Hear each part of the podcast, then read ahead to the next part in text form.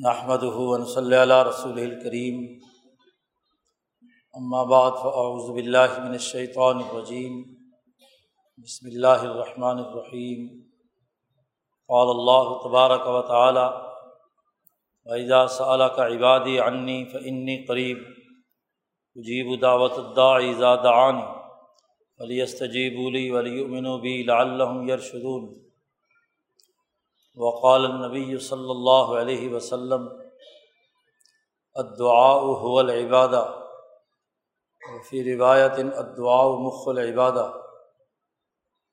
وقال النبی صلی اللہ علیہ وسلم، من فتح له باب الدعاء، فتحت له ابواب الجنہ او کما قال علیہ الصلاۃ والسلام، معزز دوستوں یہ رمضان المبارک کا آخری اشرہ چل رہا ہے۔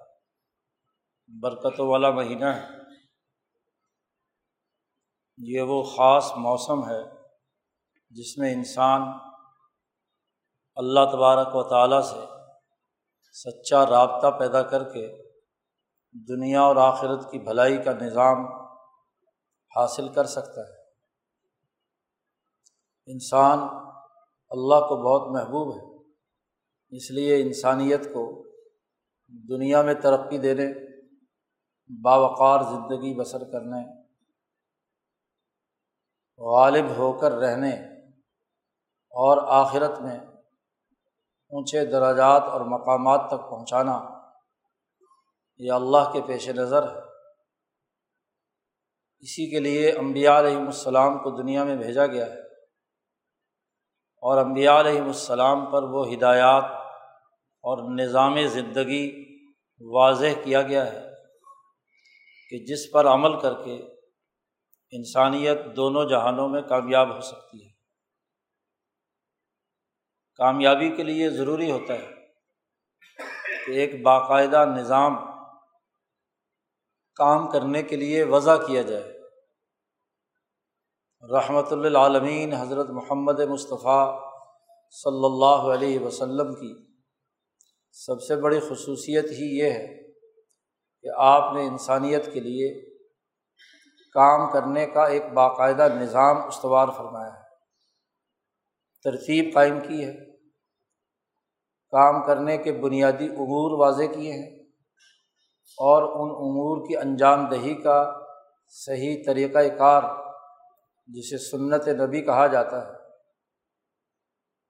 طریقۃ المسلو کا فدین دین میں چلنے کا ایک واضح راستہ، ترتیب، باقاعدہ ایک سسٹم نبی اکرم صلی اللہ علیہ وسلم نے وضع فرمایا ہے۔ کاموں کے لیے جب تک باقاعدہ نظام نہ بنایا جائے تو کرنے مشکل ہو جاتے ہیں، ہو تو جاتے ہیں، لیکن خاصے مشکل اور دقت والے ہوتے ہیں۔ ایک صحیح سوچ اور فکر رکھنے والا انسان کام کو ترتیب سے کرنے کو پسند کرتا ہے۔ انتشار کی حالت میں کام کرنا یہ اس کے لیے ممکن نہیں ہوتا۔ خاص طور پر جو فرد دنیا میں باوقار زندگی بسر کرنا چاہتا ہے، تو اس کا اٹھنا، بیٹھنا، چلنا، پھرنا، اس کے تمام امور ایک ڈسپلن کے تحت ہوں۔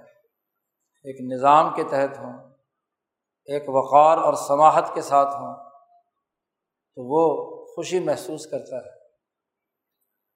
جو بیچارہ کمزور اور پست اور جو اپنے آپ کو انتہائی ذلیل اور غلامی کی حالت میں ہوتا ہے، وہ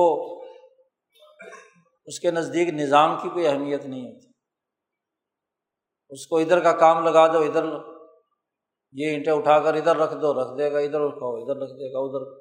کوئی ترتیب نہیں، انتشار کی حالت۔ ہے وہ لوگ تو وہ ہیں جن کے بارے میں اللہ نے کہا الائی کا کل ارعام وہ لوگ جانوروں کی طرح بلہم ازل بلکہ جانور بھی اپنی طبی زندگی میں کوئی نہ کوئی ڈسپلن رکھتے ہیں۔ یہ لوگ بالکل ڈسپلن سے آ رہی ہے یہ کسی نظام کو قبول نہیں کر رہے۔ تو یہ تو انتہائی درجے پہ کیا ہے؟ جانوروں کی حالت پر ہے۔ انسان جب بھی رہے گا، منظم زندگی بسر کرے گا۔ اور منظم زندگی بسر کرنے کے لیے ایک نظام چاہیے۔ ایک سسٹم چاہیے۔ ایک طریقۂ کار چاہیے۔ اب نبی اکرم صلی اللہ علیہ وسلم نے انسانی زندگی کے اللہ سے تعلق قائم کرنے کے تمام نظام وہ بھی واضح کر دیے۔ اور انسانوں کے درمیان معاملات اور تعلقات جن خطوط پر استوار ہونے ہیں، اسے بھی تفصیل سے بیان کر دیا۔ خواہ وہ نظام سلاد ہو، نظام زکوٰۃ ہو، نظام سوم ہو، نظام حج ہو، نظام عبادات۔ نبی اکرم صلی اللہ علیہ وسلم نے نظام الاقترابات وہ واضح کیے ہیں۔ اسی طرح خرید و فروخت، لین دین، گھریلو نظام چلانے، سیاسی نظم و نسق، معاشی انتظامات جنہیں ارتفاقات کہا جاتا ہے۔ تو نظام الارتفاقات بھی حضرت محمد مصطفیٰ صلی اللہ علیہ وسلم نے بیان فرمائے دنیا کا کوئی معاشرہ بغیر نظام کے استوار نہیں ہوتا۔ گزشتہ جمعے میں بھی یہ بات عرض کی گئی تھی کہ دنیا میں زیادہ سے زیادہ نظام بنانے والے تین مکاتب ہائے فکر ہیں۔ ایک وہ جو اس دنیا کے مادی وسائل کا تجزیہ کر کے، اس کے طبعی اور مادی تقاضے معلوم کر کے جو چیز اچھی طبیعتی نقطۂ نظر سے لگتی ہے، اس کے مطابق اپنا اچھا نظام بنا لیتے ہیں۔ ان کا متمع نظر محض اپنے وہ تجربات اور مشاہدات جن کا تعلق اس مادی دنیا سے جن کو ملت الطبعین امام شاہ ولی اللہ دہلوی نے فرمایا۔ اور ایک وہ لوگ ہیں، آٹھ ہزار، دس ہزار سال کی انسانی تاریخ میں۔ اب تک کہ جو علم نجوم کی اساس پر اپنے اچھے برے کا نظام بناتے ہیں۔ کہ کون سا ستارہ کب طلوع ہوا ہے اور اس کے کون سے اچھے یا برے اثرات جو انہوں نے اپنے مشاہدے یا معلومات سے حاصل کیے ہیں یا تجربے سے معلوم کیے ہیں، اس کی روشنی میں وہ ستاروں کے ذائچے کی اساس پر اپنا کھانا، پینا، پہننا، شادی، بیاہ، سیاست، معیشت، تمام چیزیں استوار کرتے ہیں۔ حضرت ابراہیم علیہ السلام کا دین دین حنیفی جسے کہا جاتا ہے۔ ملت ابراہیمیہ حنیفیہ۔ جس کی تکمیل پوری انسانیت کے لیے رحمۃ اللہ حضرت محمد مصطفیٰ صلی اللہ علیہ وسلم نے کی ہے۔ اس لیے کہ آپ کو اللہ نے حکم دیا تھا کہ آپ ملت ابراہیمیہ حنیفیہ کی اتباع کیجیے اس کی پیروی کیجیے تو آپ نے اس کی پیروی کرتے ہوئے تمام انسانوں کے لیے ایک بین الاقوامی نظام استوار کیا۔ اور اس کا تعلق صرف مادی تجربات سے نہیں، صرف علم نجوم کے مشاہدات اور تجربات سے نہیں، بلکہ یہ آسمان اور یہ زمین، یہ ستارے، یہ سورج چاند، یہ تمام عرض کی معدنیات، نباتات اور حیوانات، یہ تمام چیزیں ایک عالمگیر نظام میں پروئی ہوئی ہیں، جسے ملاکوت کہا گیا ہے۔ اللہ پاک نے ابراہیم علیہ السلام سے کہا تھا کہ بکدالی کا نوری ابراہیمہ ملکوت سماوات والارض کہ ہم نے آپ کو آسمان اور زمین دونوں کا جو ملکوتی نظام ہے، ہم نے آپ کو اس کا مشاہدہ کرایا ملکوت کہتے ہیں اس ڈائنامک سسٹم کو جو اس آسمان و زمین کے تمام امور کو کنٹرول کیے ہوئے یعنی وہ مخفی نظام جو بظاہر نظروں سے اوجل ہے، اس مادی آنکھ سے جسے نہیں دیکھا جا سکتا۔ ستارے دیکھ سکتے ہیں آپ، سورج دیکھ سکتے ہیں، چاند کا مشاہدہ کر سکتے ہیں مریخ کا اتار چڑھاؤ اور اس کی گردش معلوم کر سکتے ہیں، مشتری کے مراحل معلوم کر سکتے ہیں اس آنکھ سے یا ذرا ذرا دوربین سے۔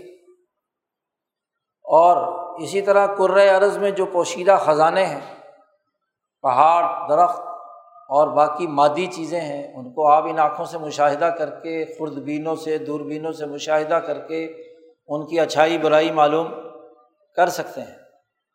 لیکن کیا انسان اتنا محدود اور بے بس ہے کہ وہ صرف اپنی زمین کی چیزوں کو ظاہری طور پر یا اپنی عقلی تخیل سے دیکھ کر اچھائی برائی کا فیصلہ کرے۔ کیا انسان اتنا محدود اور کمزور ہے کہ وہ صرف ستاروں کے اتار چڑھاؤ اور ان کے اسفار اور ان کے مراحل کو سامنے رکھ کر اچھائی برائی کا فیصلہ کرے؟ نہیں۔ انسان وہ اس کائنات کی عظیم ترین مخلوق ہے، احسن تقویم ہے، خلیفۃ اللہ فی العرض ہے۔ کہ اس کے اندر مشاہدے، مراقبے، چیزوں کے اچھے، برے کی پہچان کا ایک اور نظام بھی اللہ نے ودیت کیا ہے۔ وہ گو ان مادی آنکھوں سے نظر نہ آئے، ان ہاتھوں سے ہاں جی اس کا ادراک نہ ہو، ان پاؤں اور جسم سے اس کے بارے میں احساسات نہ ہوں۔ اور وہ بہت سے امور میں نہیں بھی ہوتے۔ بہت سے ایسے امور ہیں جن کا تعلق وجدانیات سے ہے، جن کا تعلق نہ سورج چاند ستاروں کے مشاہدے سے ہے اور نہ ہی قرۂۂ عرض کے امور سے ہے۔ بھوک لگتی ہے انسان کو۔ کیا اس انسان یا کوئی دنیا کا ڈاکٹر یا طبیب بھوک جو ہے، اس کو مادی نقطۂ نظر سے واضح کر سکتا ہے کہ مجھے ایسے بھوک لگی ہوئی ہے؟ یا جس کو بھوک لگی ہوئی ہو، وہ دوسرے کو بتلا سکے کہ یوں بھوک لگی ہوئی ہے۔ وہ ایک وجدانی عمل ہے۔ پیاس، اسی طرح محبت، عشق۔ جی باہر والے کو آنکھوں سے نظر نہیں آئے گا کہ اس کو عشق ہے۔ یہ مریض عشق ہے۔ یہ مریض محبت ہے۔ ہاں جی یہ بھوکا ہے۔ یہ پیاسا ہے۔ جی اس کے لیے کہ وجدانی نظام اللہ نے آپ کے جسم میں رکھا ہوا ہے۔ تو یہی وجدانیات بڑھتے بڑھتے بڑھتے بڑھتے ابراہیم اور امبیا علیہم السلام جو الاظم لوگ ہیں مجدین امت ہیں، ان کا یہ وجدان، ان کا یہ چیزوں کے ادراک کا نظام، اس ملاکوتی نظام سے وابستہ کر دیا گیا ابراہیم علیہ السلام کے زمانے سے، کہ جس کے ذریعے سے وہ قرۂۂ ارض کی ہر مادی چیز کے پیچھے کار فرما ڈائنامک سسٹم کو سمجھ سکتے ہیں۔ وہ علم نجوم کے ستاروں کے پیچھے جو طاقت اور قوت ذات باری تعالیٰ کی تجلیات اور تجلیات کی ہے، اس کا وہ ادراک کر سکتے ہیں، اس کا مشاہدہ کرتے ہیں۔ اس نقطۂ نظر سے کون سی چیز اچھی ہے اور کون سی چیز بری ہے؟ اس کو ملت حنیفین کہا جاتا ہے، ملت ابراہیمیہ حنیفیہ کہا جاتا ہے کہ جو اپنے مشاہدے کو اتنا وسیع کرے کہ نہ صرف قرۂۂ ارض کے تجربات اور مشاہدات کو سامنے رکھے، اس قرۂۂ ارض پر جو ستاروں کے اثرات مرتب ہو رہے ہیں، اس کو پیش نظر رکھے، بلکہ اس سے بھی آگے بڑھ کر یہ سورج چاند ستاروں کے پیچھے جو ان کو چلانے والا مخفی نظام ہے، اس تک بھی اس کی رسائی ہونی چاہیے۔ اس تک رسائی کے لیے نبی کرم صلی اللہ علیہ وسلم نے نظام وضع کیا ہے انسانوں کا جیسا کہ پچھلے جمعے میں ذکر کیا گیا تھا کہ رمضان المبارک میں اس کے جو تیس دن کے روزے ہیں، ایک پورے مہینے کے، یہ روزے انسان کو ملاکوتی نظام سے جوڑنے کے لیے پورا ایک سسٹم دیا ہے کہ پورے سال میں ایک مہینے کے اندر اگر آپ روزہ رکھتے ہیں صبح سے لے کر شام تک، تو اس کے نتیجے میں آپ میں وہ صلاحیت اور استعداد پیدا ہو سکتی ہے کہ اللہ کے لیے صرف آپ نے روزہ رکھا ہے۔ اور کوئی دنیا کی غرض نہیں ہے۔ کوئی آپ کو دیکھ نہیں رہا کہ آپ کمرے میں بند ہو کر کتنا پانی پی چکے ہیں یا کتنی کھانا کھا چکے ہیں۔ صرف اللہ کے ڈر سے۔ آپ یہ مشق کرتے ہیں کہ اس بند کمرے کے اندر بھی مجھے اللہ دیکھ رہا ہے اور اللہ کے لیے میں نے روزہ رکھا ہے۔ تو میں نے عزم اور ارادہ کیا ہے اللہ کے نام پر کہ اس وقت میں میں نہ کھاؤں گا، نہ پیوں گا، جو چیزیں مجھ سے منع کی گئی ہیں میں اس پر عمل نہیں کروں گا۔ تو ذات باری تعالیٰ سے ربط کا ایک نظام رمضان المبارک کے روزے ہیں۔ اسی طریقے سے اس ماہ مبارک میں قیام اللیل رات کو اللہ کے سامنے کھڑے ہو کر قرآن حکیم کی تلاوت کرنا اللہ کی رضا کے لیے۔ قیام اللیل میں نواز کے دوران کھانا پینا اور باقی خواہشات تو بالکل ہی ختم ہے لیکن اسی کے ساتھ ساتھ انسان کے کان، اس کا دل، اس کا دماغ متوجہ ہوتا ہے ان انوارات الہیہ کے ساتھ جو آیات قرآنیہ کے اندر لپٹے ہوئے ہیں۔ جب آیات پڑھی جاتی ہیں تو اس سے جو نور پھوٹتا ہے تمام سننے والوں کے دل و دماغ میں، تو اس کا تعلق ملکوتی نظام کے ساتھ قائم ہوتا ہے۔ جی۔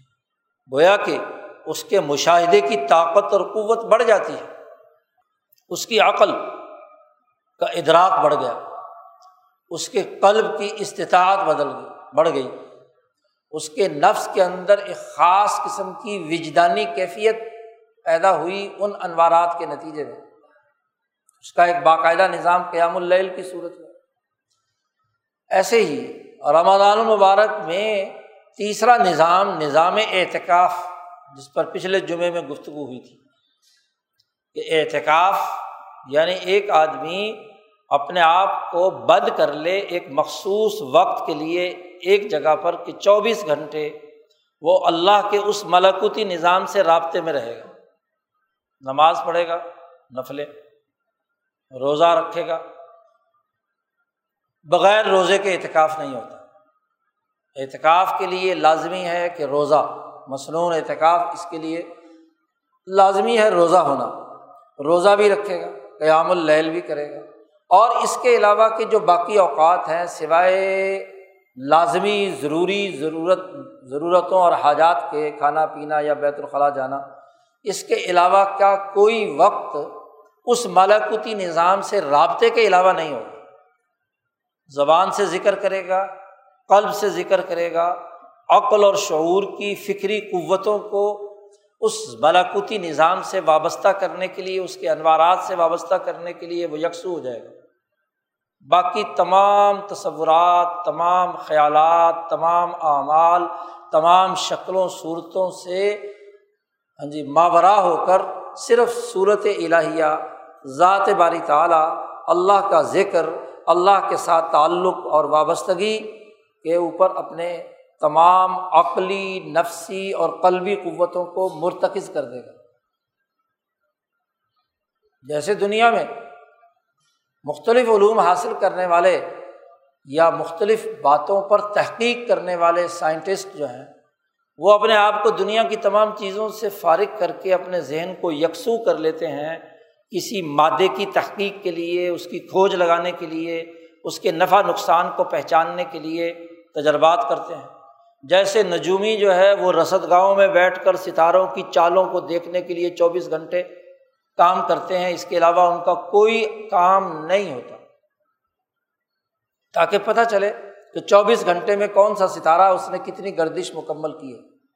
کیا اس کے اثرات مرتب ہوئے ہیں، اس کے مشاہدات اور مطالعے میں؟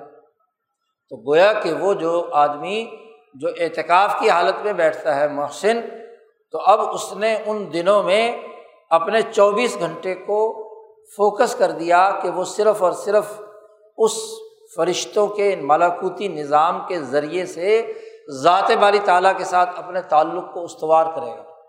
اور اس کی روشنی میں اپنے دور کے مسائل کے حل کرنے پر غور و فکر کرے گا۔ یہ مسئلہ درپیش ہے۔ یہ مشکل درپیش ہے۔ یہ چیلنج ہے انسانیت کے سامنے۔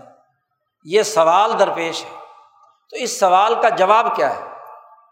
قرآن پر غور و فکر کرنے، اس کا مطالعہ کرنے، اس کے علم کو پیش نظر رکھنے، نبی اکرم صلی اللہ علیہ وسلم کی احادیث اور آپ کی سنت اور طریقۂ کار کو سامنے رکھ کر اولیاء اللہ، علماء ربانیین کے جو قانون سازی کے طور طریقے ہیں، ان کا مشاہدہ اور ان کا مطالعہ کر کے وہ انسان کے لیے ایک ہاں جی آسانی پیدا کرنے پر غور و فکر کرے گا۔ تاکہ رشوت کا نظام ختم ہو، ظلم کا نظام ختم ہو، خرابیاں ختم ہو اور انسانی معاشرہ ترقی کے مراحل طے کرے۔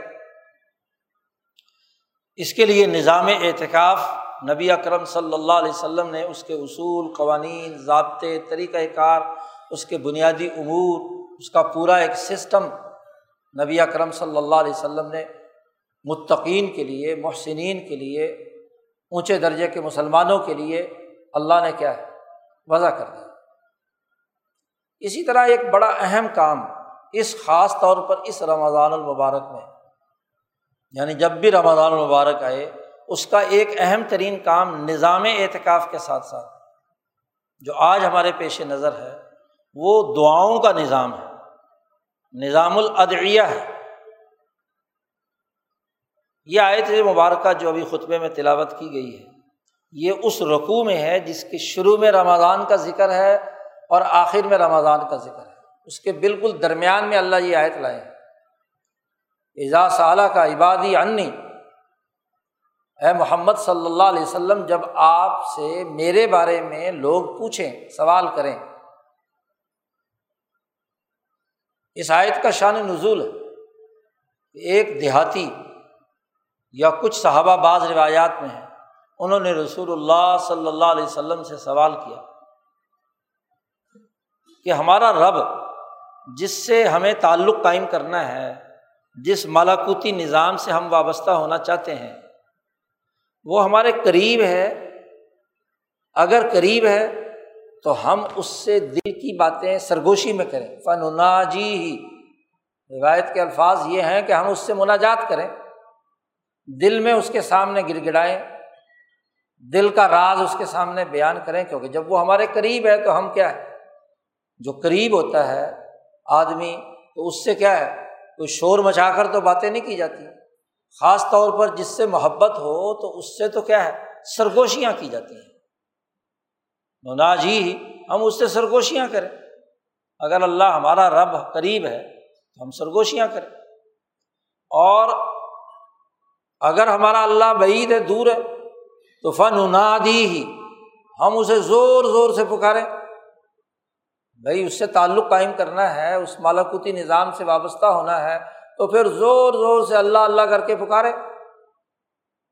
جی۔ ایک روایت یہ ہے تو جب یہ سوال رسول اللہ صلی اللہ علیہ وسلم سے کیا گیا آپ خاموش ہو گئے تھوڑی دیر بعد یہ آیت مبارکہ نازل ہوئی جس میں اللہ نے فرمایا کہ اے محمد صلی اللہ علیہ وسلم آپ سے یہ لوگ سوال کرتے ہیں انی میرے بارے میں۔ تو آپ انہیں بتا دیں۔ کہ فنی قریب اس نے دو آپشن کیے تھے سوال کرنے والے کہ قریب ہے یا بعید ہے۔ تو یہ بتا دو کہ ان میں سے ایک ہی بات ہے اور وہ یہ کہ انی قریب۔ کہ میں قریب ہوں۔ اتنا قریب ہوں، اتنا قریب ہوں۔ کہ اس کی شاہرخ سے بھی زیادہ قریب ہوں۔ جی۔ اس کی شاہرخ سے بھی زیادہ قریب ہوں۔ اور پھر چونکہ اس نظام سے وابستہ ہونا ہے، رب سے تعلق قائم کرنا ہے۔ تو ساتھ ہی اللہ نے فرما دیا کہ اجیب دعوت دا دعانی۔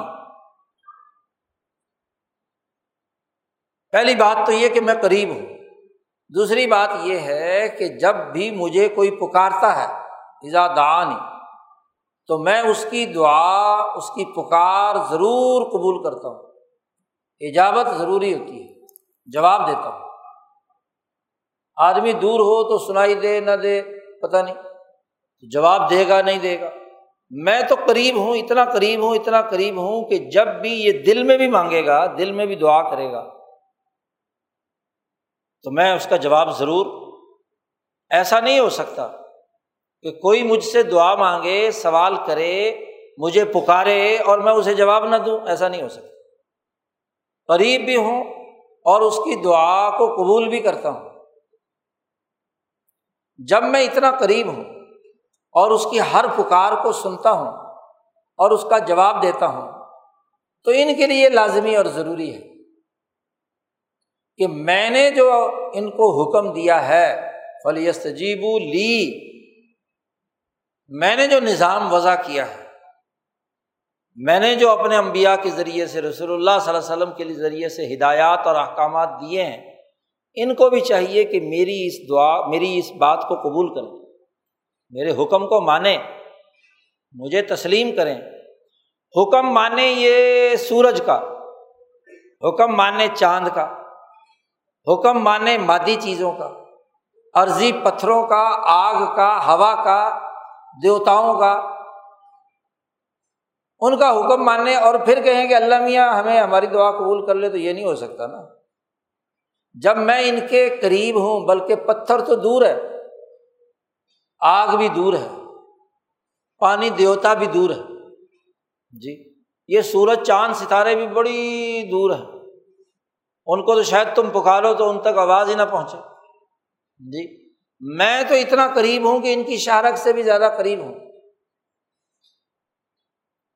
تو جب میں قریب ہوں اور میں ان کی ہر دعا سنتا ہوں، ہر بات سنتا ہوں تو ان پر بھی لازم ہے کہ یہ میں نے جو احکامات دیے ہیں، میں نے جو باتیں کہی ہیں، ان کو پورا کرے اس لیے کہ وہ باتیں خود ان کے فائدے کے لیے ہیں۔ جی۔ اللہ کو تو ان اعمال سے کوئی نفع نقصان کا مسئلہ نہیں ہے۔ اللہ میاں فرماتے ہیں کہ ساری دنیا میری بات نہ مانے تو میری خدائی میں تو کوئی فرق نہیں پڑے گا، کمی نہیں آئے گی۔ اور سارے مسلمان ہو جائیں، کلمہ پڑھ لیں تو میری خدائی میں کوئی اضافہ نہیں ہوگا۔ مجھے ضرورت نہیں، ان کے لیے میں نے جو کچھ ان کی ترقی کے لیے امبیا کے ذریعے سے احکامات دیے ہیں، اسے یہ مانیں، قبول کریں۔ اور سدھ کے دل سے مجھ پر ایمان لائیں۔ ولی امینو بھی مجھ پر ایمان لائیں۔ اور یہ دو باتیں اس لیے ضروری ہیں۔ تاکہ یہ ہدایت یافتہ بن جائے۔ ان کو رشد و ہدایت مل جائے۔ سیدھے راستے پر چلے۔ غلط اور کجی کے راستے پر نہ چلے۔ گویا کہ اس آیت مبارکہ میں دعا کی اہمیت، پکار کی اہمیت سب سے پہلے تو وہ نظام زندگی جو اللہ نے ہمیں دیا ہے، اس کی پیروی کرنا۔ اس پر یقین اور ایمان رکھنا اور جب یقین اور ایمان رکھ کر اس کی ہدایات پر عمل کر کے جب بندہ اللہ سے مانگتا ہے تو اللہ اس کی دعا ضرور قبول کرتا ہے۔ اس کا سسٹم ہی نہ مانے، اس پر ایمان ہی نہ رکھے اور پھر دعا مانگے۔ اس دعا کو کیسے قبول کیا جائے گا؟ نبی اکرم صلی اللہ علیہ وسلم نے فرمایا کہ بندہ جب اللہ سے جب بھی جو دعا مانگتا ہے، وہ اللہ ضرور قبول کرتا ہے، مگر استثنا کیا ہے دو باتوں ایک تو یہ کہ وہ جو دعا مانگی گئی ہے، جو جس کا مطالبہ وہ کر رہا ہے، وہ کوئی گناہ نہ ہو، اسم نہ ہو۔ اس میں گناہ کا عمل نہیں ہونا چاہیے، کوئی قانون شکنی نہیں ہونی چاہیے۔ کوئی ہدایات ربانی کی خلاف ورزی نہیں ہونی چاہیے۔ جرم کرنے کے لیے دعا مانگنا، چوری کی دعا مانگنا، اللہ میں مجھے چوری کرنے دے، ڈاکہ مارنے دے، رشوت لینے دے، ظلم کرنے دے، وہ دعا قبول نہیں ہوتی۔ اور دوسرا فرمایا، قطع رحمی، رشتوں کو توڑنا۔ خونی رشتوں کو خاص طور پر توڑنا۔ اس کی اگر کوئی آدمی بد دعا کرتا ہے یعنی کہتا ہے یہ ٹوٹ جائے، ختم ہو جائے، فنا ہو جائے، اور قطع رحمی میں تمام چیزیں آ گئی انسانی تعلقات سے متعلق جو امور بیان کیے گئے ہیں، اور خاص طور پر رشتے داروں، مثلاً والدین کے حقوق ہیں، بیوی کے حقوق ہیں، شوہر کے حقوق ہیں، بچوں کے حقوق ہیں رشتے داروں کے حقوق ہیں، محلے والوں کے حقوق ہیں جس ریاست میں بس رہے ہیں، اس کے حقوق ہیں۔ درجہ بدرجہ حقوق ہے انسانی۔ اور نہیں تو انسانی رشتہ تو تمام انسانوں کے ساتھ ہے ہی۔ تو اگر قتل کی دعا مانگی جائے، اور اگر کیا ہے، ظلم کی دعا مانگی جائے، انسان دشمنی کی دعا مانگی جائے، تو وہ اللہ نہیں قبول کرتا۔ یہ مطلب نہیں ہے عجیب دعوت دا ادا دعانی، جب بھی مجھ سے دعا مانگے تو میں ضرور قبول کروں گا۔ نبی کرم صلی اللہ علیہ وسلم نے اسی آیت سے استمباد کر کے، اس کا جو سیاق و سباق ہے، اس سے استمباد کر کے یہ بات ارشاد فرما دی کہ اسم اور قطع رحمی ہے تو پھر کیا ہے؟ دعا قابل قبول نہیں ہوگی۔ گویا کہ دعا کی قبولیت کے لیے ضروری ہے کہ یا دعا کا تعلق خدا پرستی یعنی اللہ سے قرب، اللہ کے ساتھ، اللہ تک پہنچنے رشد و ہدایت حاصل کرنے سے متعلق ہو۔ اور یا دنیا میں کسی کام، کسی خیر، کسی عمدہ چیز کو حاصل کرنے کی دعا جو جائز اور مباح ہے، درست ہے، اس کی دعا ہے۔ بندوں کے لیے ہے یا اللہ سے تعلق کے لیے؟ اس لیے مفسرین نے کہا کہ دعا کی دو قسمیں ایک قسم وہ ہے جس کا تعلق ذات باری تعالیٰ سے قرب حاصل کرنے اخترابات سے متعلق۔ اور ایک وہ قسم ہے جس کا تعلق ارتفاقات کے ساتھ ہے، انسانی حقوق کے ساتھ، انسانی معاملات کے ساتھ۔ تو یہ دو طرح کی دعائیں۔ تو دعا مانگنے کا ایک سلیقہ نبی اکرم صلی اللہ علیہ وسلم نے وضع فرما دیا۔ اہمیت بیان کرتے ہوئے دعا کے بارے میں آپ صلی اللہ علیہ وسلم نے فرمایا کہ دعا حول عبادہ دعا ہی دراصل عبادت ہے۔ یا مخل عبادہ عبادت کا مغز ہے۔ ایک عبادت کا وہ حصہ ہے جس کا تعلق انسان کے جسم سے ہے۔ کہ اللہ نے جو عبادت کرنے کا جسمانی طریقہ بتلایا ہے کہ قیام کرے، ہاتھ باندھے، رکوع کرے، سجدے میں جائے وغیرہ وغیرہ۔ یہ جسم کا عبادت کرنے کا طریقہ ہے۔ اور ایک وہ جس کا تعلق زبان سے ہے کہ کھڑا ہو تو مثلاً ثنا پڑھے صورت فاتحہ پڑھے، ساتھ کوئی نہ کوئی صورت ملائے، تو یہ ذکر لسانی ہے۔ کہ زبان کیا کرے گی؟ جسم تو ہاتھ باندھ کر کھڑا ہے۔ زبان وہ کلمات کہے جو نبی اکرم صلی اللہ علیہ وسلم نے سکھا دیے۔ اور وہ کلمات بھی دعا ہے۔ صورت فاتحہ جو ہے وہ دعا ہے۔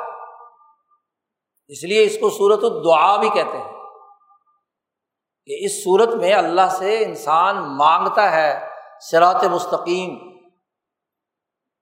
جس سے آدمی سیدھا راستہ حاصل کر لے، وہ راستہ جو انعام یافتہ لوگوں کا ہے۔ اور اللہ سے مانگتا ہے کہ وہ مغزوب علیہم ولدالین کے راستے پر نہ چلے۔ تو یہ بھی دعا ہے۔ تو زبان یہ کرے گی اور قلب متوجہ ہو ذات باری تعالیٰ کی طرف۔ دعا میں مشغول ہو۔ یعنی جب وہ زبان سے وہ لفظ کہہ رہا ہے، جسم سے وہ اللہ کے سامنے مناجات کے لیے کھڑا ہوا ہے، یا سجدے میں ہے، یا رقو میں ہے تو قلب بھی طالب بن کر اللہ کے سامنے کھڑا ہو اور ان کلمات کے معنی پر غور و فکر کر کے اپنی فکری قوتیں جو ہیں انہیں ان آیات اور اس دعا سے کیا ہے بھر لے امام شاہ ولی اللہ فرماتے ہیں کہ جتنے بھی نبی اکرم صلی اللہ علیہ وسلم نے دعا سے متعلق، ادعیہ سے متعلق امور بیان کیے ہیں اگر ان امور کا جائزہ لیا جائے تو اس کا تعلق دو دائروں سے ان تمام ادعیات ایک تو یہ کہ ان دعاؤں کے پڑھنے، مانگنے، اللہ سے اس کے ساتھ تعلق قائم کرنے سے مقصد یہ ہو کہ انسان کی جتنی فکری قوتیں ہیں، عقلی قوتیں ہیں، قوت عاقلہ ہے، قوت عاملہ ہے ہاں جی قلبیہ ہے، عقلیہ ہے، طبعیہ ہے، اس کی پوری ہمت وہ ان دعاؤں کے ذریعے سے اللہ کی عظمت و جلال کے ساتھ اس کی تمام قوتیں بھر جائیں۔ امتلاء القوت الفکریہ، فکری قوتوں کا بھر جانا بے جلال اللہ و عظمت ہی اللہ کی جلالت، بزرگی، اس کی عظمت اس کی بڑائی کے ساتھ تمام قوتیں جڑ جائیں دعا کے ذریعے سے۔ اور جب یہ قوتیں جڑ جاتی ہیں، تو گویا کہ ملاکوتی نظام سے اس کا تعلق قائم ہو گیا۔ پھر اس کی روشنی میں وہ اس کا فکر دیکھے گا کہ انسانی زندگی کے لیے کون کون سے مسائل ہیں جو مانگنے کے ہیں جن کو حل کرنے کے ہیں اور ان کے حل کرنے کے لیے اس کا دوسرا اثر یہ ہے۔ دوسری وہ دعائیں نبی اکرم صلی اللہ علیہ وسلم نے سکھائی ہیں کہ جن میں دنیا اور آخرت کی کامیابی کے جو امور ہیں، طریقے ہیں، اس کا جو مصنون طریقۂ کار ہے، وہ اس کے سامنے منکشف ہو جائے۔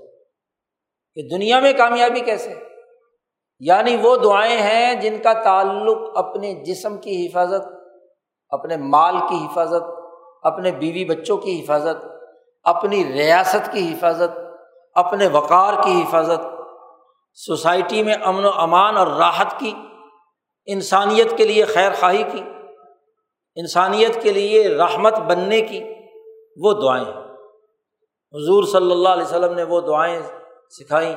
مثلاً صبح ہو تو یہ دعا پڑھیں ہاں جی شام ہو تو یہ دعا پڑھیں، سونے کے وقت یہ دعا پڑھیں، کھانے کے وقت یہ دعا پڑھیں، کھانے کا آغاز اس سے کریں۔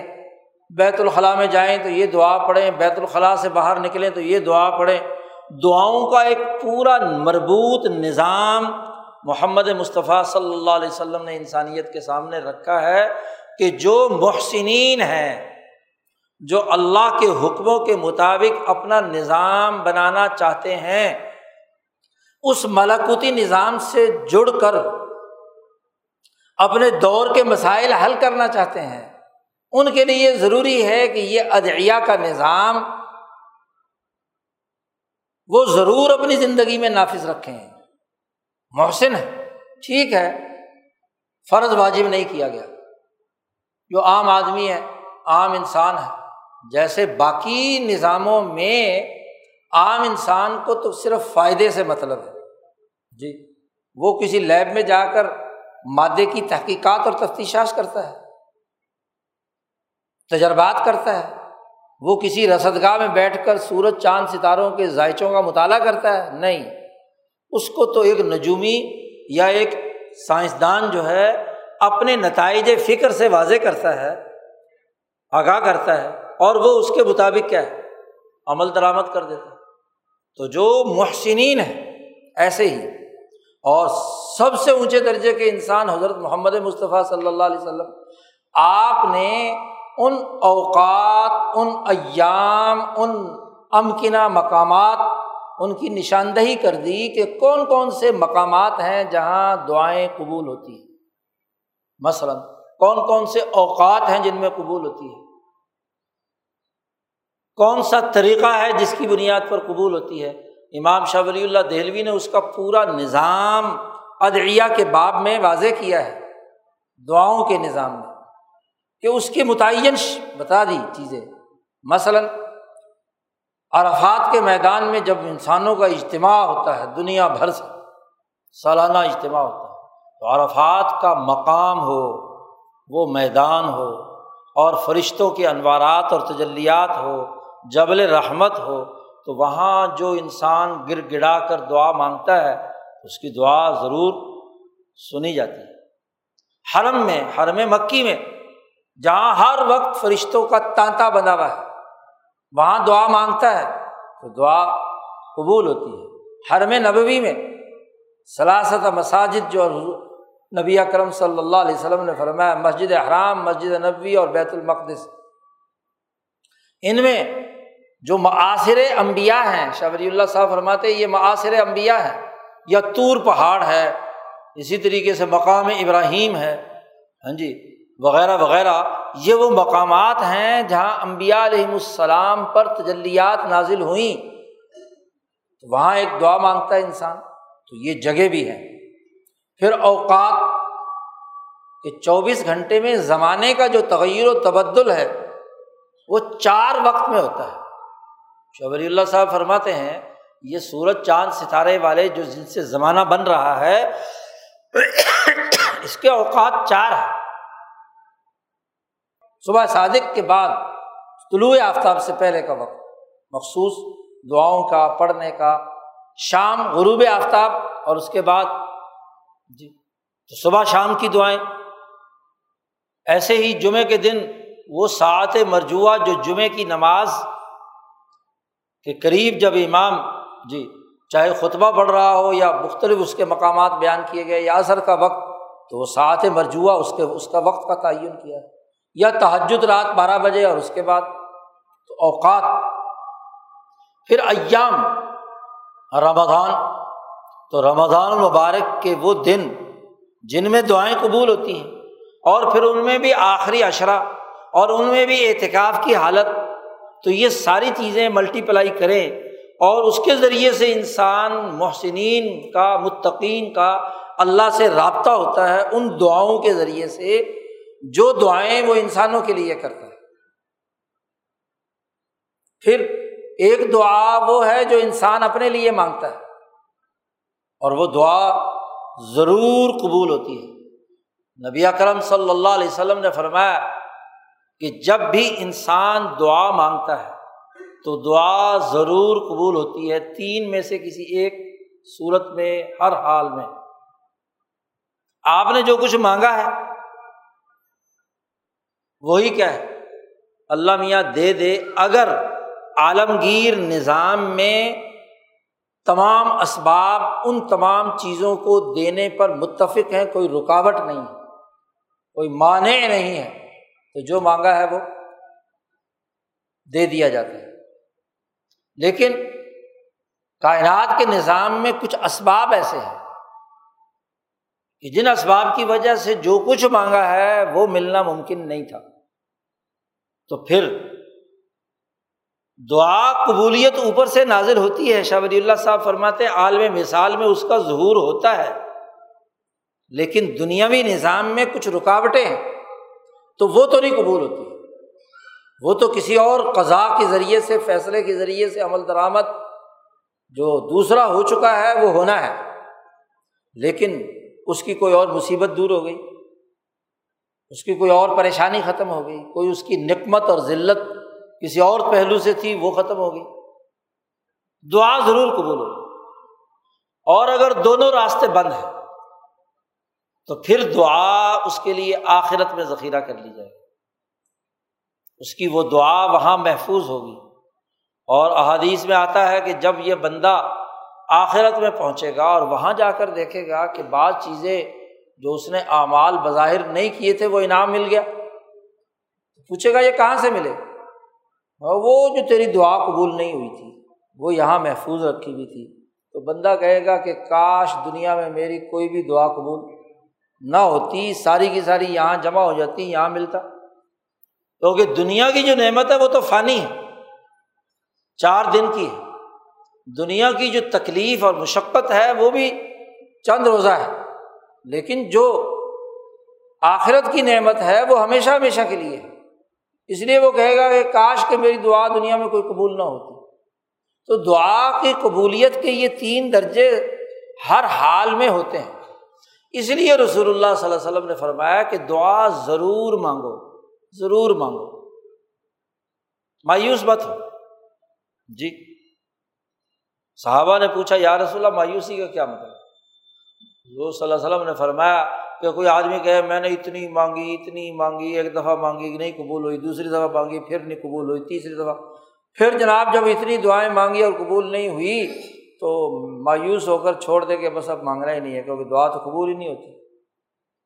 تو یہ جو قنوتیت ہے، یہ جو یاسیت ہے، اور اس کی وجہ سے انسان دعا مانگنا چھوڑ دیتا ہے، یہ اس سے بڑی خرابی کی بات دعا ضرور قبول ہوتی ہے۔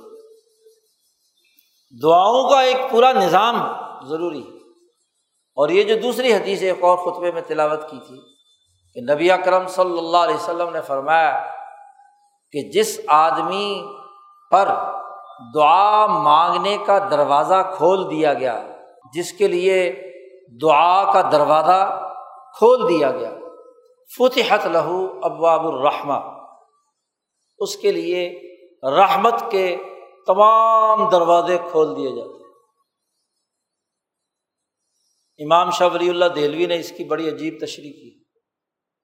بہت اونچے درجے کی بات ارشاد فرمائی ہے کہ ملکوتی نظام سے رابطہ پیدا کرنے کا ایک دروازہ ہے اور وہ دروازہ جو ہے دعا والا ہے، باب الدعا ہے۔ کھڑکی کھلی ہوئی ہے۔ جس کے لیے وہ کھڑکی کھل گئی اور وہ کھل کھلتی شاہ صاحب کہتے ہیں تب ہے۔ جب انسان دعائیں مانگنے کی اتنی مشق کرے، اتنی مشق کرے، اتنی مشق کرے اور اتنے یقین سے مانگے کہ جو کچھ مانگے وہ اسے مل جائے۔ کیوں؟ مانگنے کے لیے بھی نبی اکرم صلی اللہ علیہ وسلم نے دعاؤں کا جو نظام بیان فرمایا ہے، اس میں فرمایا آپ صلی اللہ علیہ وسلم نے کہ جب تم اللہ سے مانگو تو پختہ یقین اور عزم کے ساتھ مانگو۔ دل مل یقین کے ساتھ نہیں، شک کے ساتھ نہیں۔ نبی اکرم صلی اللہ علیہ وسلم نے فرمایا کہ اگر تم یہ دعا مانگے کوئی آدمی، کہ اللہ مغفر لی ان شیتا اے اللہ تو مجھے معاف کر دے اگر تو چاہے تو۔ یعنی ایک قسم کی بے اتنا ہی برتی جا رہی ہے نا۔ اگر سے یعنی شک ہے اسے اللہ کے بارے میں کہ اللہ چاہے گا کہ نہیں چاہے گا۔ اے اللہ مجھے رزق دے دے ان شیتا اگر تو چاہے۔ تو حضور صلی اللہ علیہ وسلم نے فرمایا، ان الفاظ کے ساتھ دعا نہ مانگا کرو، بلکہ فلیا عظم المسلہ سوال کا عزم اور ارادہ ہو، پختہ طریقے سے، پورے یقین کے ساتھ مانگو۔ جیسے ایک بچہ اپنے باپ سے پلو پکڑ کر مانگتا ہے، نخرے سے کہ دے، ماں سے مانگتا ہے ہاں جی؟ اور وہ لے کر چھوڑتا ہے۔ جتنا مرضی اس کو دور کرنے کی کوشش کرو، اس کے لیے نقصان دہ ہو، کچھ بھی ہو، لیکن جب اس کا عزم اور ارادہ ہو گیا ہاں جی وہ پلچ جائے گا پیچھے۔ زمین پہ لوٹنیاں مارے گا، روئے گا، ادھر ادھر محلہ اکٹھا کر لے گا۔ تو کیا ہوگا؟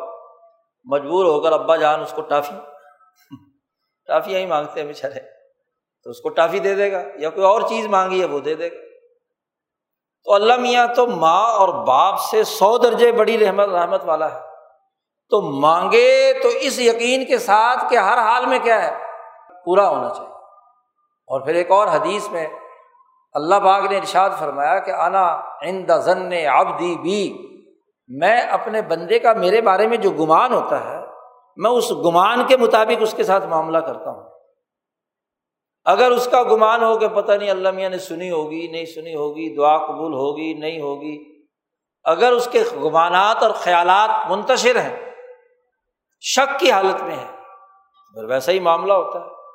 لیکن اگر اس کا زن یعنی یقین کے درجے پر پہنچ گیا کہ میں ہی اس کی دعا قبول کرنے والا ہوں، میں ہی اس کے تمام مسائل کا حل کرنے والا ہوں اور اس نقطۂ نظر سے اس نے دعا مانگی ہے تو میں ویسا اس کے ساتھ معاملہ کرتا ہوں۔ جیسے وہ قصہ مشہور ہے۔ جی۔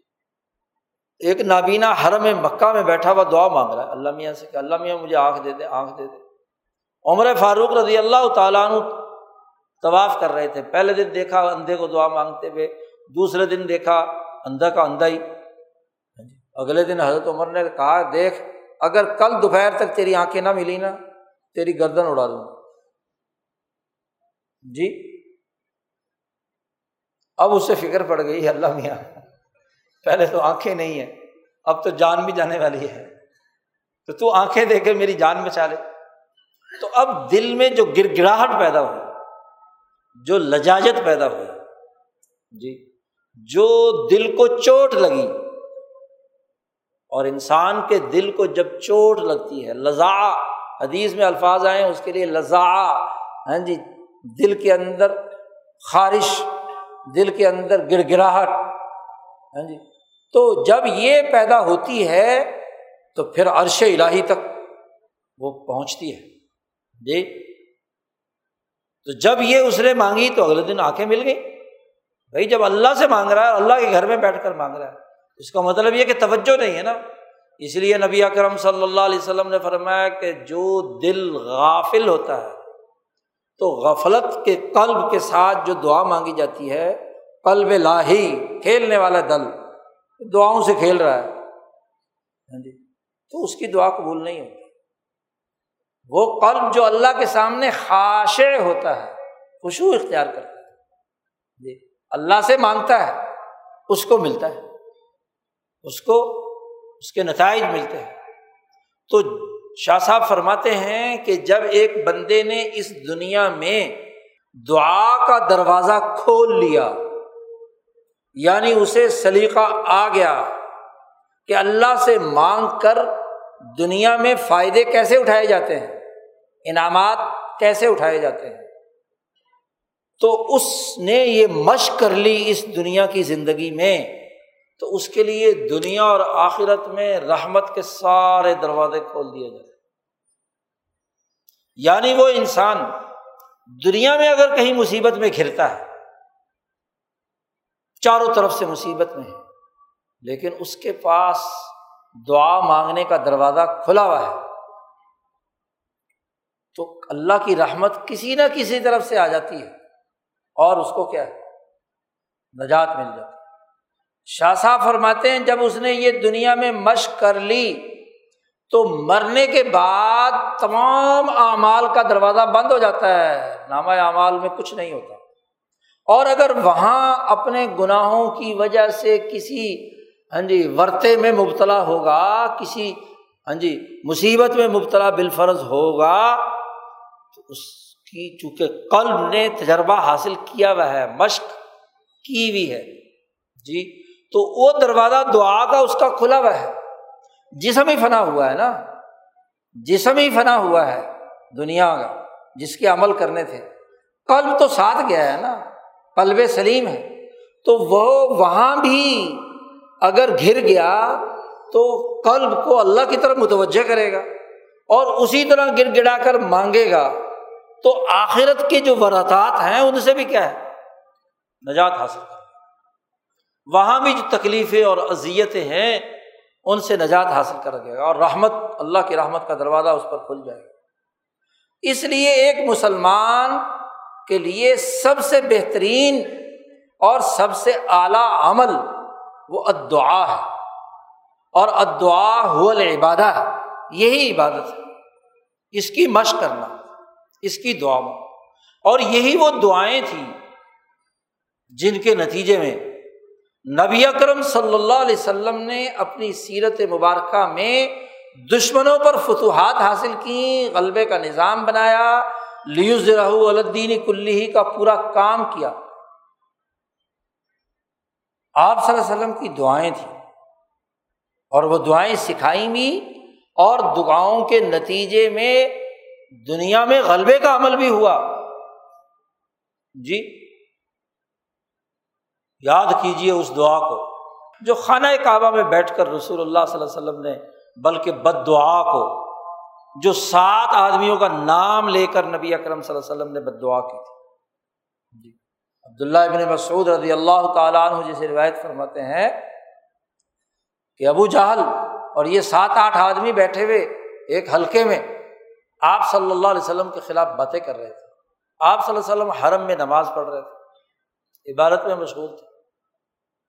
تو ابو جہل نے کہا کہ کون بدبخت ہے کہ جائے فلانی جگہ کسی نے اونٹ ذبح کیا ہے، اس کا اوج لائے اور جب محمد صلی اللہ علیہ وسلم ہاں جی سجدے میں جائیں تو ان کی کمر پر رکھ دیں۔ ایک بد بخت اٹھا، جوان تھا، گیا، جا کر اٹھا کر لے آیا اوج۔ جیسے نبی اکرم صلی اللہ علیہ وسلم سجدے میں گئے تو آپ کے کمر پر اور آپ جسم کے ساتھ چپک گئے۔ اب سر اٹھانا چاہتے ہیں لیکن نہیں اٹھ پا رہا۔ بوجھ اتنا ہے۔ عبداللہ ابن مسعود حضور صلی اللہ علیہ وسلم کے غلام ہیں، صحابی ہیں، لیکن حضلی ہیں۔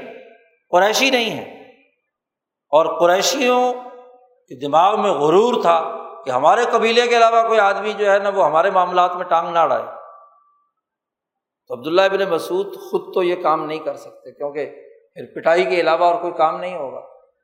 تو سیدھے گئے، فاطمہ رضی اللہ تعالیٰ عنہ سے ذکر کیا، انہوں نے آ کر ننے منع ہاتھوں سے نبی اکرم صلی اللہ علیہ وسلم کے ہاں جی کمر پر جو اوج پڑا ہوا تھا، اس کو دھکے دیے تو وہ پھسل گیا اور آپ صلی اللہ علیہ وسلم کا سر مبارک اٹھ گیا۔ آپ صلی اللہ علیہ وسلم نے سلام پھیرنے کے بعد بد دعا دی ان ساتوں آدمیوں کو جو وہاں موجود تھے، جن کی مشاورت سے یہ کام ہوا۔ اللہ علیہ کا بھی ابھی جہل، نام لے کر۔ اے اللہ، اس ابو جہل کو سنبھال لے۔ جی۔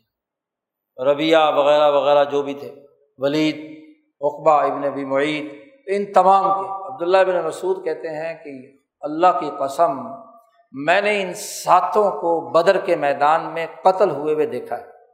ایک ایک آدمی کو، کوئی نہیں بچا ان سے حضور کی بد دعا اثر۔ حضور کی وہ دعا جو غدبۂ بدر میں سترہ رمضان کو تعجد کے وقت مانگ رہے ہیں، اور دعا بھی پورے یقین کے ساتھ مانگ رہے ہیں۔ بلکہ اللہ کے سامنے کہتے ہیں کہ اے اللہ، میرے میں جتنی طاقت تھی، میں نے یہ تین سو تیرہ اکٹھے کر کے دشمن کے مقابلے میں لے آیا۔ اے اللہ، اگر اس جماعت کو شکست ہو گئی تو یاد رکھ قیامت تک تیری عبادت کرنے والا کوئی نہیں ہوگا اس کو رہ یہ ہے وہ یقین کے ساتھ دعا۔ اور جب یہ دعا مانگی تو ابو بکر پیچھے کھڑے تھے۔ ابو بکر نے کہا، بس، بہت ہو گیا، یہ دعا بہت بڑی ہے، بس، ہو گیا کام۔ دعا کی قبولیت اسی لمحے ابو بکر کے قلب پر منکشف ہو گئی کہ اب یہ دعا ضرور قبول ہوگی۔ یہ ہے دعا کا نظام۔ لیکن یہ نہیں ہے کہ دعا سے پہلے تیرہ سال مسلسل مکہ مکرمہ میں جدوجہد کی ہے، عمل کیا ہے۔ ایک ایک بندے کے دروازے پر گئے ہیں۔ دار ارکم میں بیٹھ کر مصیبتیں اور مشقتیں برداشت کر کے نوجوانوں پر محنت کی ہے۔ الزام لگے ہیں۔ آپ کو ساحر کہا گیا، شاعر کہا گیا، مجنون کہا گیا۔ بڑی مصیبتیں برداشت کی ہیں۔ یعنی اس غلبے اور فتح کے لیے جماعت بنائی، انقلابی جدوجہد کی، مصیبتیں برداشت کیں اور جب اپنے سطح کا کام مکمل ہو گیا، جتنی اپنی وسعت پہ تھا، اور پھر ڈیڑھ دو سال مدینہ منورہ میں گزر چکے ہیں۔ جی ڈیڑھ سال بعد غزوہ بدر ہے تقریباً۔ تو پندرہ سال کی محنت اور عمل کے بعد ممکن حد تک انسانی بس میں جتنا تھا وہ کرنے کے بعد وہ پختہ عزم کے ساتھ اللہ سے وہ نخرے والی دعا ہے کہ اے اللہ اگر تو نے ہاں جی اس جماعت کو فتح نہ دی، یہ محنت اکارت گئی تو یاد رکھ قیامت تک تیری عبادت کرنے والا کوئی نہیں۔ تب دعا قبول ہوتی۔ ہے یہ نہیں ہے کہ کام کاج کچھ نہ کرے۔ سبھی کچھ اللہ میں کہیں سبرد کر دے۔ کہ تو ہی جناب ہل چلا دے، تو ہی جناب گندم بیج دے، تو ہی کیا نام ہے، گندم کی کٹائی کر دے، پھر روٹی بنا کر، لقمہ بنا کر میرے منہ میں ڈال دے۔ ایسا نہیں ہے۔ جو بندے نے کام کرنا ہے، وہ کرنا ہے۔ کیونکہ اللہ باغ نے فرمایا کہ ہم نے انسان کو مشقتوں میں پیدا کیا ہے۔ خلق نل انسان فی قبد تو یہ اپنے حصے کا تو کام کرے۔ ہاتھ پہ ہاتھ دھر کے بیٹھے، کام کچھ نہ کرے اور سبھی اللہ میاں کے سفرد کر دے۔ تو دعا تب ہے جب پیچھے اس کے اعمال کا پورا کا پورا فل یس تجیب لی ولیومنو بھی تو دونوں چیزیں جو ہے ولیومنو بھی ہو اور یس تجیبو بھی ہو۔ اللہ کے احکامات پر کے مطابق عمل بھی ہو، کام بھی ہو، جدوجہد بھی ہو، یقین بھی ہو، اور اس یقین اور ایمان اور عمل کے بعد پھر کیا ہے؟ اجیب اداوت دان جب وہ مجھے پکارتا ہے، تو پھر میں اس کی دعا قبول کروں اسباب میں سے ایک وہ اسباب ہیں جو کر عرض کے ہیں۔ وہ تو تمہیں اختیار کرنے ہیں نا۔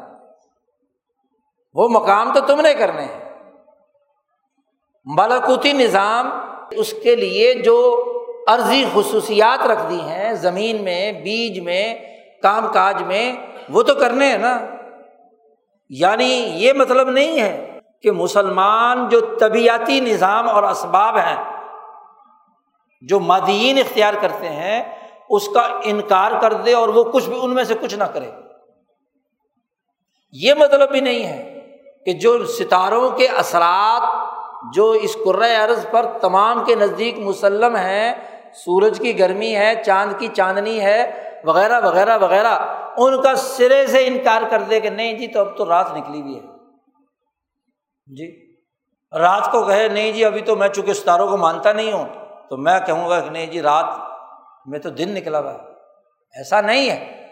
مسلمان جو ارضیاتی خصوصیات اور اسباب ہیں، وہ بھی اختیار کرے گا۔ اچھے سے اچھا۔ عد الحم مستطاطم من قوتن امر روات الخیل ترہب البی ادب اللہ۔ تیاری کرو، جتنی تمہارے اندر طاقت ہے گھوڑوں کی، سواریوں کی، جہاد کے لیے مستطاط تیاری کرو یعنی عرضی اسباب، تجربات اور مشاہدات سے جو معلوم ہو چکے انہیں اختیار کرو۔ چاہے وہ تجربات کسی کافر ہی نہ کیوں نہ کیے ہوں۔ اب جہاد میں خندق کھودنے کا طریقہ کافروں نے دریافت کیا ہوا تھا نا۔ تو اس لیے چھوڑ دیا جائے کہ چونکہ کافر نے یہ سائنس دریافت کیا۔ جی بھائی یہ تو تبھی خواص ہے زمینی دفاع کا ایک نظام یہ بھی اختیار کرنا ہے۔ جی اسی طرح سے ستاروں کے اثرات ہیں۔ تو ستاروں کے جو اثرات ہیں، دن، رات وغیرہ کے جو عمومی تمام لوگوں کے سامنے ہے ان امور کو بھی سامنے رکھنا ہے۔ مثلاً رسول اللہ صلی اللہ علیہ وسلم نے جہاد کے لیے کہا کہ صبح کے وقت تک رات کو حملہ نہ کرنا کسی بستی پر۔ صبح کے وقت کا انتظار کرنا اگر بستی میں سے اذان کی آواز آ جائے اس پر حملہ نہ کرنا۔ رات کو کرو گے حملہ تو کوئی پتہ نہیں۔ مسلمانوں کی بستی پر تم حملہ آور ہوئے ہو یا کسی کافروں کی بستی پر۔ تو صبح کے وقت تم نے اقدام کرنا ہے۔ وقت اس کے لیے مقرر کیا ہے۔ اب یہ کیا ہے؟ اسی نتائج کو سامنے رکھنا ہے۔ دنیاوی جو نظام موجود ہے، تو مسلمان طبیعتی خواص کی اچھائی کو بھی سامنے رکھتا ہے۔ اور ستاروں کی جو اچھائی کی باتیں ہیں، متفق علیہ، ان کو بھی سامنے رکھتا ہے۔ جی۔ حتیٰ کہ وہ چیزیں جو منکشف ہو گئی نبی پر ہو جاتی ہیں اولیاء اللہ پر ہو جاتی ہیں مجدین پر ہو جاتی ہیں، تو ان کو بھی اختیار کرنا ہے۔ امام شاہ ولی اللہ دہلوی نے دلی والوں سے کہا، جب نادر شاہ کا حملہ دلی پر ہونے والا تھا، تو شاہ ولی اللہ صاحب نے کہا کہ اپنے تمام متعلقین کو، کہ میں دیکھ رہا ہوں کہ مریخ کی سرخ آنکھیں دلی پر گڑی ہوئی ہیں، یہاں خون بہنے والا ہے۔ اس لیے جتنے میرے متعلقین ہیں، وہ دلی چھوڑ دیں۔ خود شاہ صاحب نے دلی چھوڑ دی اور پھلت چار سال قیام رہا شاہ صاحب۔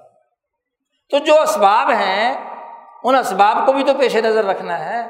یہ نہیں ہے کہ ملکوتی نظام سے اب رشتہ ہو گیا تو زمینی اسباب بھی ختم۔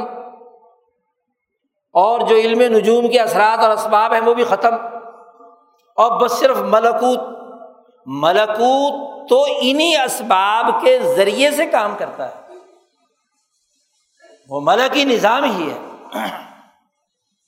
کہ جو زمین کے اندر اسباب پر اثر انداز ہوتا ہے۔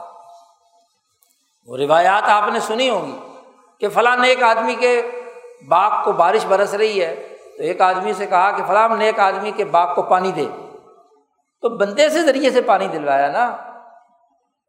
جی فرشتے نے اس کے دل میں القاع کیا نا کہ یہ کام کر۔ تو ملکوتی نظام بھی تو دنیا کے اسباب کے تحت کام کرتا ہے۔ دنیا کے نظام کے تحت کام کرتا ہے۔ نبی کرم صلی اللہ علیہ وسلم نے اللہ سے دعا مانگی کہ یا اللہ مجھے دو دلیر بہادروں میں سے ایک دے دے۔ عمر بن خطاب دے دے یا عمر ابن حشام دے دے۔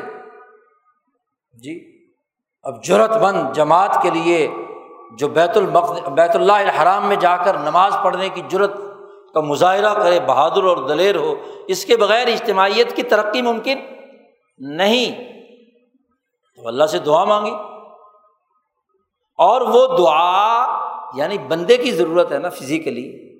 ورنہ تو فرشتہ جبرائیل آتا اور جبرائیل آ کر ساروں کو کیا ہے، ایک پر مارتا، دور پھینک دیتا۔ کیا ضرورت تھی جماعت بنانے کی، فرد بنانے کی؟ تو دعا قبول ہوئی نا عمر فاروق کے لیے۔ وہ ستر قرا شہید کیے۔ تو حضور صلی اللہ علیہ وسلم نے قنوط نازلہ پڑھی بد دعا کی کہ جن لوگوں نے کیا ہے، یہ حرکت کی ہے، اللہ ان کو تباہ و برباد کر دے، دمر دیا رحم زلزل اقدام ہاں جی وغیرہ وغیرہ۔ تو نبی اکرم صلی اللہ علیہ وسلم کی جو دعائیں ہیں، دعاؤں کا نظام پہلے اسباب ارضیہ اور فلکیہ دونوں کے اختیار کرنے کے بعد ان کے پیچھے جو ملکوتی نظام ہے، اس کو متحرک کرنے کے لیے دعائیں ہیں۔ تو ایک آدمی جو رمضان المبارک میں اعتکاف کی حالت میں ہے، اللہ کے سامنے گر گرا رہا ہے، دعائیں مانگ رہا ہے، تو اس کی دعا کا متمع نظر انسانیت کی فلاح و بہبود کے لیے، انسانی خیر خائی کے لیے، انسانوں کو کامیاب بنانے کی نقطۂ نظر سے وہ غور و فکر کرے۔ اور اس کے مطابق دعا مانگے۔